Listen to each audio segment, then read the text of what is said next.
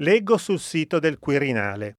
Le medaglie al valor civile sono istituite al fine di premiare atti di eccezionale coraggio che manifestano preclara virtù civica e segnalarne gli autori come degni di pubblico onore. Così, percorrendo gli ultimi chilometri della tangenziale ovest, nei pressi di Terrazzano, mi vien voglia di raccontarvi la storia di uno di questi eroi, Sante Zennaro.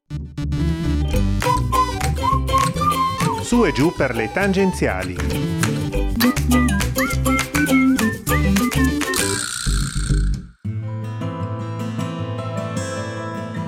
10 ottobre 1956. Sono circa le 11 del mattino quando il tranquillo borgo di Terrazzano, vicino a Ro, è sconvolto da un avvenimento che mai era accaduto prima in Italia. Due fratelli, Arturo e Egidio Santato, originari del Polesine, entrano in una scuola armati di pistole ed esplosivi e sequestrano 94 bambini e tre maestre. Uno dei due minaccia con l'acido muriatico di accecare una delle maestre e quando la situazione è sotto controllo e gli ostaggi sono barricati in aula, fanno le loro richieste. Vogliono 200 milioni di lire.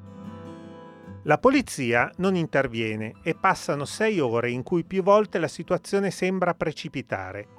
Sante Zennaro è un operaio e vuole parlare con i sequestratori perché anche lui è originario del Polesine e forse li conosce.